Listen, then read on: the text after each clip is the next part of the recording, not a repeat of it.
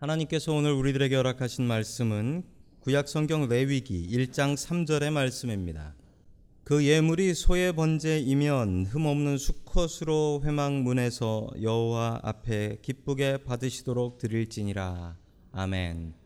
하나님께서 우리와 함께 하시며 말씀 주심을 감사드립니다. 아멘. 자, 우리 옆에 계신 분들과 인사 나누겠습니다. 반갑습니다. 인사하시죠? 네, 반갑습니다. 인사 나누겠습니다.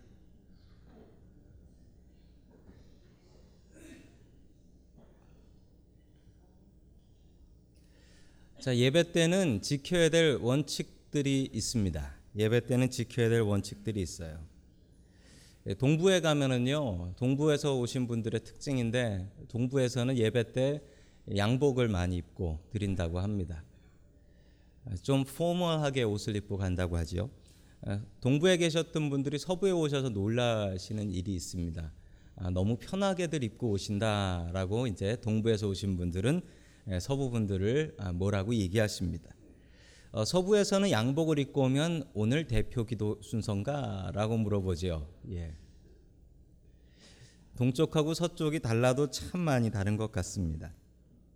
여러분 그런데 예배 때 양복을 입고 오는 게 맞습니까? 입고 오지 않아도 되는 겁니까? 그건 동네마다 다르고 교회마다 달라서 정말 그때그때 달라요. 성경에는 그런 얘기 없는 것 같습니다. 여러분 예배를 우리가 얘기할 때 성경에 이 예배를 어떻게 하라라는 이야기는 그렇게 별로 많이 나오지 않습니다.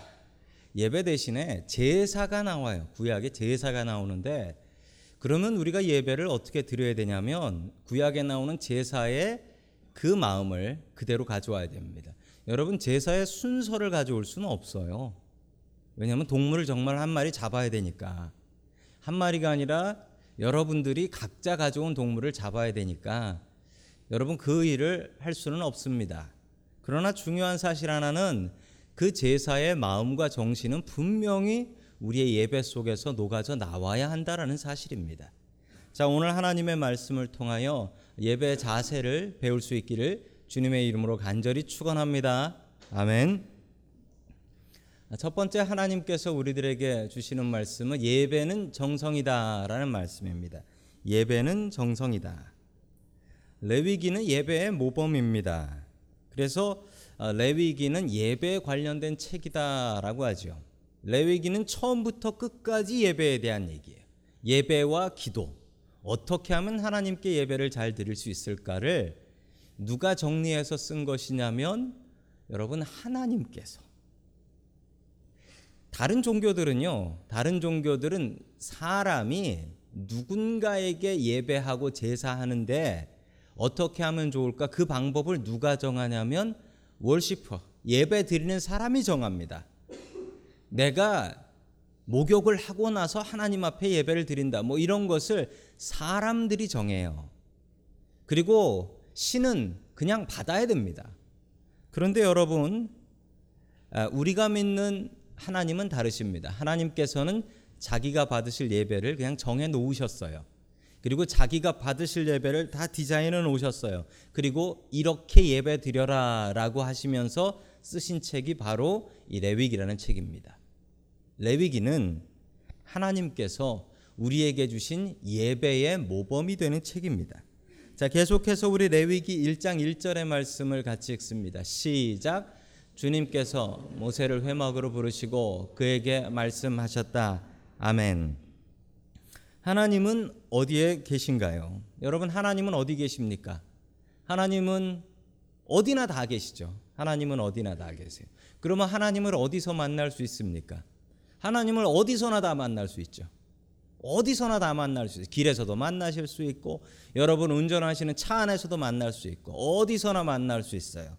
여러분 그러나 중요한 사실은 하나님께서 사람 만나는 곳으로 특별히 정해 놓으신 곳이 있다라는 사실입니다. 어디입니까? 여러분 회막이라는 단어가 보이시죠? 영어로 보면 뭐라고 나옵니까? The tent of meeting이라고 나옵니다. 여러분 우리의 성전이 우리의 성전이 예루살렘 성전을 본딴 것이고 예루살렘 성전은 원래 성막을 본딴 것인데 여러분 성막의 별명이 뭐라고 나옵니까? 회막. 회막이라고 나오는 것이죠. 여러분 하나님께서는 세상 어디서든 우리를 만나 주실 수 있습니다. 그러나 특별히 하나님께서 우리와 만나고 싶으신 곳이 있는데 바로 그곳이 이 자리입니다. 이 자리예요. 이 예배의 자리, 이 성전, 이 예배당이 하나님께서 여러분을 만나고 싶어 하는 자리입니다. 오늘 이 자리가 하나님과 여러분들의 만남의 자리가 될 수 있기를 주님의 이름으로 간절히 축원합니다. 아멘. 자, 계속해서 3절의 말씀을 같이 봅니다. 3절입니다. 시작. 바치는 제물이 소를 번제물로 바치는 것이면 흠 없는 수컷을 골라서 회막 어귀에서 바치되 나 주는 그것을 기꺼이 받게 하여라. 아멘. 제사 드릴 때는 제물이 필요합니다. 아, 제사에는 제물이 필요합니다. 자, 그런데 제물에는 종류가 있습니다.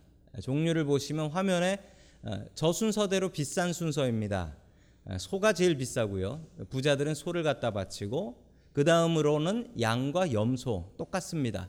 양이나 염소를 갖다 바치고 그리고 가난한 사람은 비둘기 갖다 바치고 그리고 더 가난한 사람은 곡식을 갖다 바쳤다라고 합니다. 하나님이 참 공평하신 분이신 것은 하나님께서는 부자는 더 큰 것 바치게 하셨고 가난한 사람은 더 작은 것 바치게 하셨다라는 사실입니다. 하나님은 참 공평하신 분이십니다. 부자도 예배 드릴 수 있게 하셨고 가난한 사람도 예배 드릴 수 있게 하셨고 가난한 사람이 가난하다고 기죽지 않게 하셨습니다. 비둘기를 제물로 바쳤는데 아, 비둘기가 제물이 되는 것은 조금 이상하실 것입니다. 그럼 뭐 비둘기를 집에서 키우나? 예, 비둘기를 집에서 키웁니다. 화면 보시면 비둘기 집입니다. 예, 비둘기를 저렇게 키워요. 저 구멍이 많이 나 있는 것이 저기로 비둘기가 들어왔다 나갔다 합니다. 저기서 비둘기를 키워서 비둘기를 잡아 먹냐고요? 네, 잡아 먹습니다. 지금도 이스라엘 사람들 그리고 이집트에 가면은 저런 비둘기 집을 참 많이 볼 수 있어요. 비둘기를 잘 키워서 잘 잡아 먹습니다. 자, 곡식도 바칠 수 있었습니다.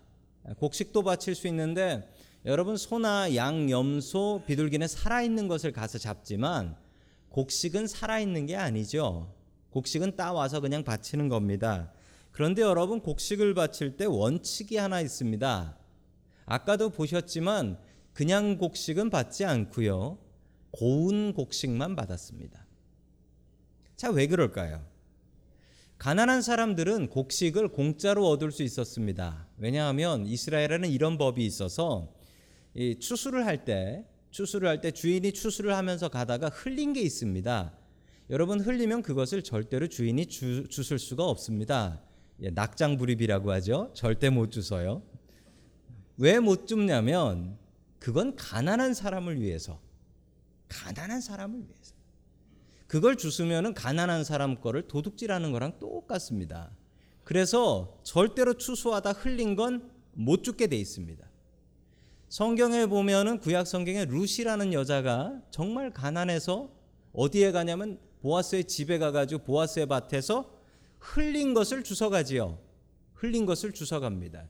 이거 마땅히 주워갈 수 있는 겁니다. 그리고 밭이 있으면요, 그 엣지 코너에 있는 엣지 여기는 주인이 추수를 할 수 없는 구역이에요. 여기는 추수할 수 없어요. 왜 추수를 못 하냐면요. 아, 이것은 가난한 사람들을 위해서 준비된 것이기 때문에 주인도 그 엣지 가에 있는 것을 추수할 수가 없습니다. 들어가기 쉬운 곳이잖아요. 들어가기 쉬운 곳에 가난한 사람들이 지나가다가 뭐 마음대로 따먹 따먹을 수 있도록 그 엣지 구석은 추수하지 못했습니다. 여러분 신약 성경에 보시면 예수님께서 제자들과 지나가시다가 배고프시면 그냥 따가지고 비벼가지고 드셨단 말이죠. 그래도 아무도 뭐라고 안 했습니다. 왜냐고요? 엣지 구석에 있는 건 가난한 사람들 거니까. 공짜로 갖다 먹을 수 있어요. 게을러서 굶어 죽는 사람은 있어도 먹을 것 없어 굶어 죽는 사람은 동네에 있으면 안 된다. 이게 하나님의 법이었습니다. 그러나 여러분, 내가 가난하다고 해서 성전에 올라가면서 남의 밭에서 몇 개 곡식 따가지고 갖다 바치면 하나님이 받으시느냐? 안 받습니다. 왜 안 받냐면 정성이 없어서 안 받습니다. 여러분 양을 바칠 때도 양은 흠 없는 수컷이어야 됩니다. 흠이 없는 수컷이어야 돼. 하나님 앞에 내가 가난해서 곡식 바쳐야겠다. 괜찮습니다. 가난한 건 절대 죄가 아닙니다. 여러분 그러나 하나님 앞에 바칠 때 정성이 없는 건 죄가 됩니다. 그래서 그 곡식을 그냥 따서 바치면 안 받고 그것을 자기가 정성껏 갈아야 됩니다. 정성껏. 정성을 다하면 받아주시고 응답해 주셨습니다. 그러나 정성 없으면 받지 않으셨습니다. 여러분 절대 가난한 건 죄가 아닙니다. 가난한 가난하면 하나님께 더 많이 드릴 수 없습니다. 사실입니다. 그러나 가난한데 정성까지 없으면 그건 하나님께서 죄라고 하십니다. 랜디 가너라는 분이신데 이분이 대학교 교수세요. 이분이 대학교 교수신데 실험을 하나 했습니다. 그 설베이라고 하죠. 설문조사를 하는데 우편으로 편지로 설문조사를 아무한테나 보낸 거예요. 그룹을 두 그룹으로 나눴습니다. 어떻게 나눴냐면 그 설문조사 survey paper를 보내는데 거기다가 포스트잇으로 노트를 적었대요. 노트를 적어서 예 바쁘신데 죄송합니다. 바쁘시지만 꼭 설문조사 좀 해서 보내주십시오. 라고 포스트잇을 하나씩 붙인 그룹이 있었고 반대 그룹은 그냥 paper만 프린트해가지고 우편으로 보냈답니다. 자 그리고 나서 기다렸는데 참 재미있는 결과가 나왔습니다. 어떤 결과냐면 그 포스트잇을 정성껏 손으로 직접 써가지고 넣어서 보낸 그룹은 다시 리턴해 주는 메일이 76% 76%가 리턴이 되더래요.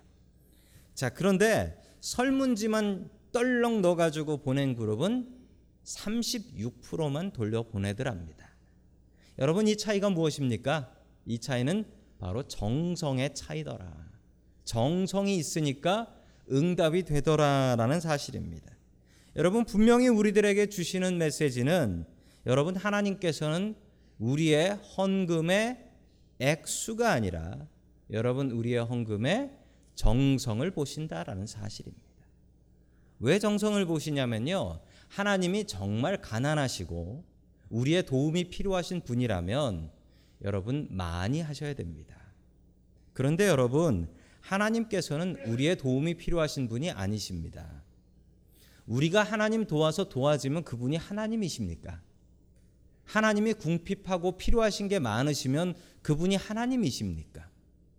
여러분, 우리가 하나님께 드리는 것은 하나님께 감사해서 드리는 거고, 오히려 우리가 하나님의 일에 참여하기 위해서 여러분 참여하는 게 영광이니까 그래서 하나님 앞에 드리는 것입니다.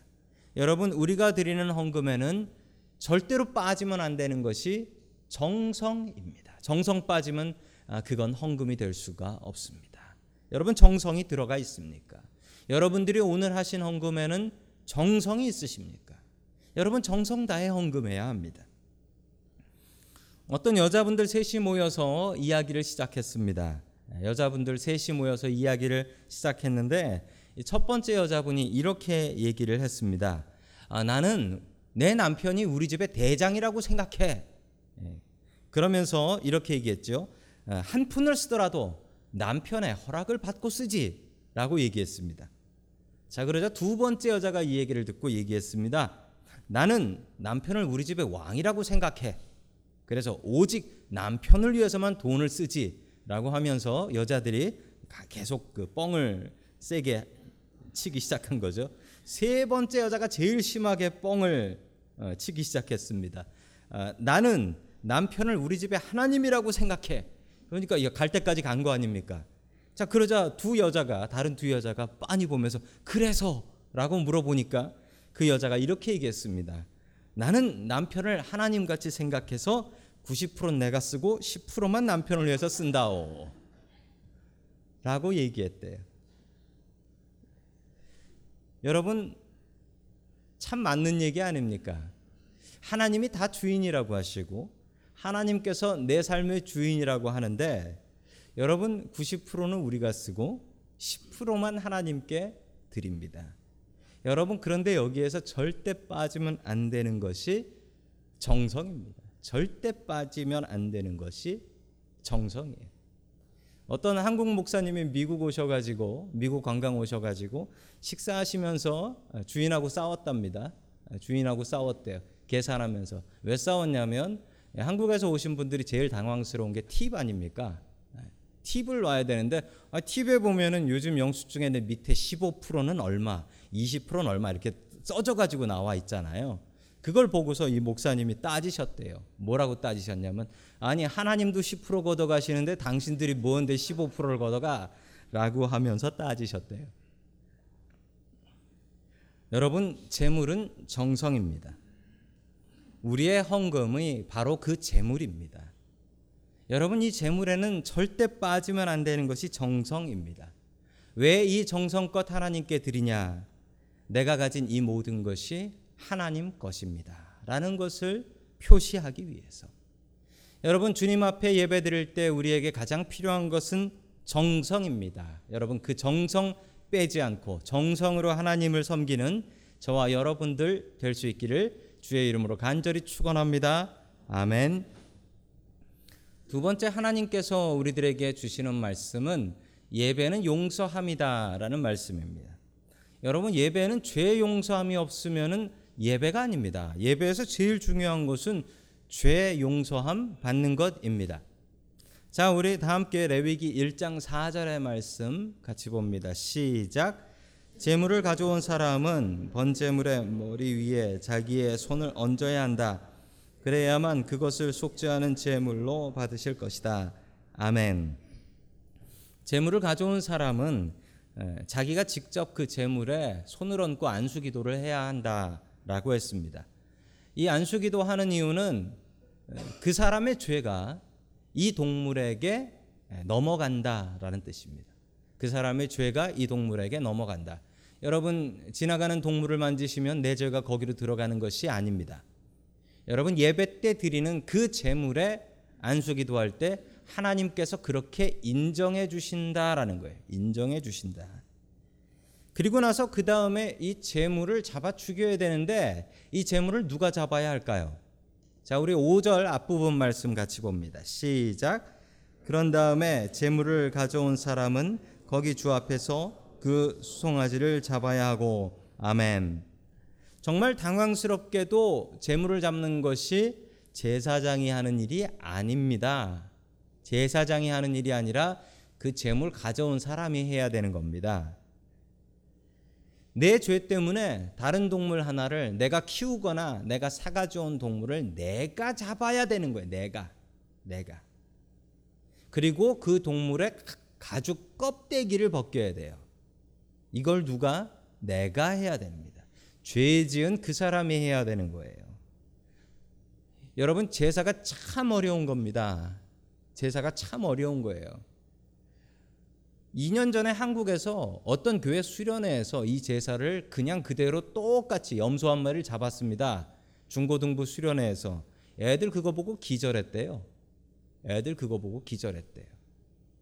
여러분 그런데 이때 예배는 이때 제사는 다 이런 식이었는데 여러분 그것에 되면 우리가 드리는 예배가 얼마나 쉽습니까? 그래서 여러분 예배에다가 예배 본다라는 말까지 사용하는 것은 예배가 쉬워졌기 때문에 그렇습니다. 여러분 제사로 바꿔 보세요. 제사 본다라는 말이 있나요? 여러분 없지요. 제사는 무조건 드리는 거지요. 여러분 예배도 그렇습니다. 예배가 쉬워졌지만 여러분 예배 제사의 마음이 없으면 그건 정말 예배가 아닙니다. 하나님께서는 왜 이렇게 잔인한 제사를 사람이 죄 지을 때마다 이렇게 하게 하셨나요? 여러분 하나님께서는 우리에게 죄의 무서움을 가르치기 위해서 이런 제사를 만드신 것입니다. 죄는 오직 제물의 피로만 용서됩니다. 여러분 오직 죄는 피로만 용서됩니다. 그래서 다른 동물 하나가 죽는 거예요.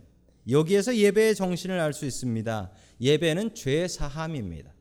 죄 용서함 받기 위해서 드리는 것이 예배입니다. 여러분 만약에 돈으로 죄가 용서된다라고 한다면 여러분 세상에는 돈으로 죄가 용서되기도 하죠. 죄 짓고 나면 벌금 내기도 하고 죄 짓고 나서 정말 좋은 변호사를 사면 조금 더 감형을 받기도 하고 여러분 그런 일이 있, 있습니까? 있지 않습니까? 여러분 하나님께서도 똑같이 돈으로 죄 용서한다고 하면 어떻게 될까요? 돈 좀 있는 사람들은 떵떵거리면서 죄 지을 수 있겠죠. 그리고 돈 없는 사람은 어, 죄 짓고 그 벌로 죽겠죠. 여러분 하나님께서는 너무나 공평하셔서 하나님께서는 돈으로 죄가 용서되는 것이 아니라 피로 용서된다라고 정해 놓으셨습니다. 여러분 한 생명이 나를 위해 죽어야 내 죄가 용서받습니다. 여러분 주님께서 주시는 말씀이 이것입니다. 여러분 내가 잡은 그 동물이 내 것입니까? 내가 낳았습니까? 내가 만들었습니까? 여러분 그 동물 만든 분은 누구십니까? 하나님 아니십니까? 여러분 그 동물을 잡아 죽일 때 가장 마음 아픈 분은 누구실까요? 여러분 하나님이십니다. 그런데 하나님께서 자기 가슴 아픈 일을 왜 하십니까? 그 이유는 바로 이 목소리를 지금 여러분들에게 들려주시는 것입니다. 나는 그 동물보다 네가 더 소중하단다. 내가 너 죽는 거는 못 보겠다. 죄 때문에 너 죽는 건 못 보겠다. 이 재물 죽는 건 볼 수 있어도 너 죽는 건 못 보겠다. 여러분 그러면 우리가 마땅히 품어야 될 마음은 무엇입니까? 다시는 죄 짓지 말아야지. 나 때문에 이 불쌍한 놈이 죽는구나. 다시는 죄 짓지 말아야지. 죄를 미워하라고 하나님께서는 우리에게 이 엄청나고 괴로운 제사를 주신 것입니다. 예수님의 죽으심으로 예수님께서 한 번의 십자가의 죽으심으로 이제 더 이상 우리는 이런 제사를 드리지 않아도 되는 것입니다. 여러분 분명히 알아야 될 사실은 우리는 죄를 미워하는 사람이 되어야 한다라는 사실입니다. 여러분 이 예배에는 죄 용서함이 있어야 됩니다. 오늘 이 예배를 통하여 주님 앞에 나아가고 예수님의 피로 죄 용서함 받는 저와 여러분들 될 수 있기를 주님의 이름으로 간절히 축원합니다. 아멘. 세 번째 마지막 예배는 나눔입니다. 예배를 통해서 우리가 분명히 배워야 될 것은 나눔입니다. 자, 우리 레위기 1장 5절의 말씀 뒷부분 말씀을 같이 봅니다. 시작. 아론의 혈통을 이어받은 제사장들은 그 피를 받아다가 회막 어기 있는 제단 불에 그 피를 뿌려야 한다. 아멘. 제사장들이 해야 되는 일은 그 피를 제단 주변에다가 뿌리는 일이다라고 했습니다. 여러분 피를 뿌리면 다시 피, 그 피를 물로 닦아내야 됩니다. 그걸 제사장이 닦아내야 돼요. 피를 뿌리면 청소하기만 더 힘들어지는 건데 왜 피를 골고루 잘 뿌려주라고 하나요? 여러분 그 제사 드리는 사람한테 보여주는 겁니다. 이 피로 당신의 죄가 깨끗이 덮어져 버렸습니다.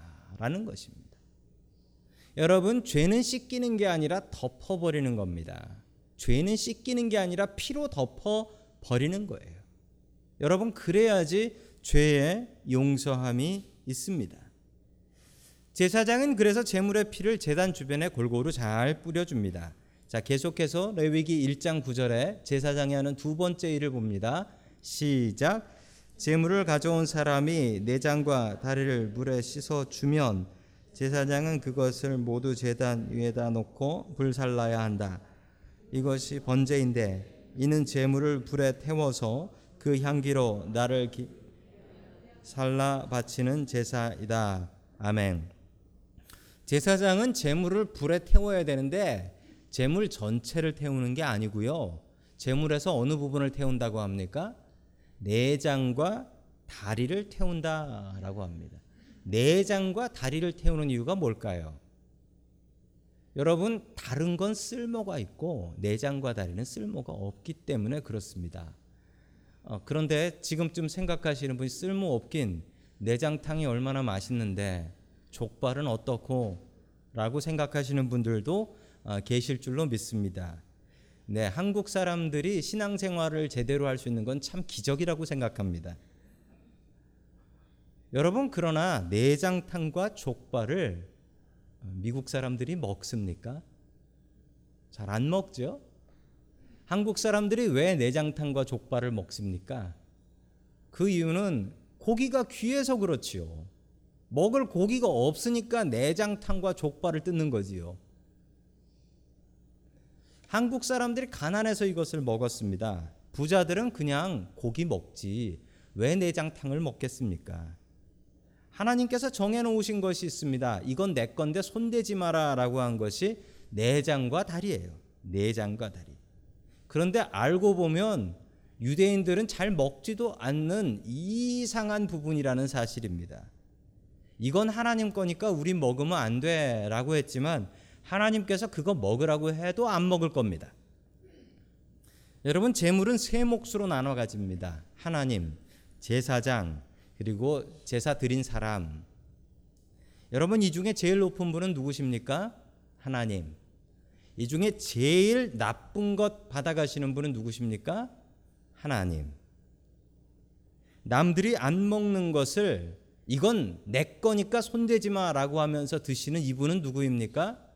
하나님. 여러분 이쯤에서 우리 부모님들 생각나지 않으십니까? 어느 두 딸의 아버지입니다. 아내가 일찍 죽었습니다. 아내가 일찍 죽고 아버지 혼자 어렵게 두 딸을 키우면서 살았습니다. 딸들이 생선을 좋아해 가지고 아버지는 일 마치고 돌아올 때 시장에서 생선을 사 가지고 와서 아이들에게 구워서 주었습니다. 그리고 아버지는 늘 생선 대가리만 드셨습니다. 그러자 딸들이 이렇게 물었습니다. 아빠, 왜 아빠는 생선 대가리만 먹어? 그거 맛있어? 그러니까 아빠가 장난스럽게 이렇게 얘기했습니다. 응, 맛있지. 너도 한번 먹어볼래?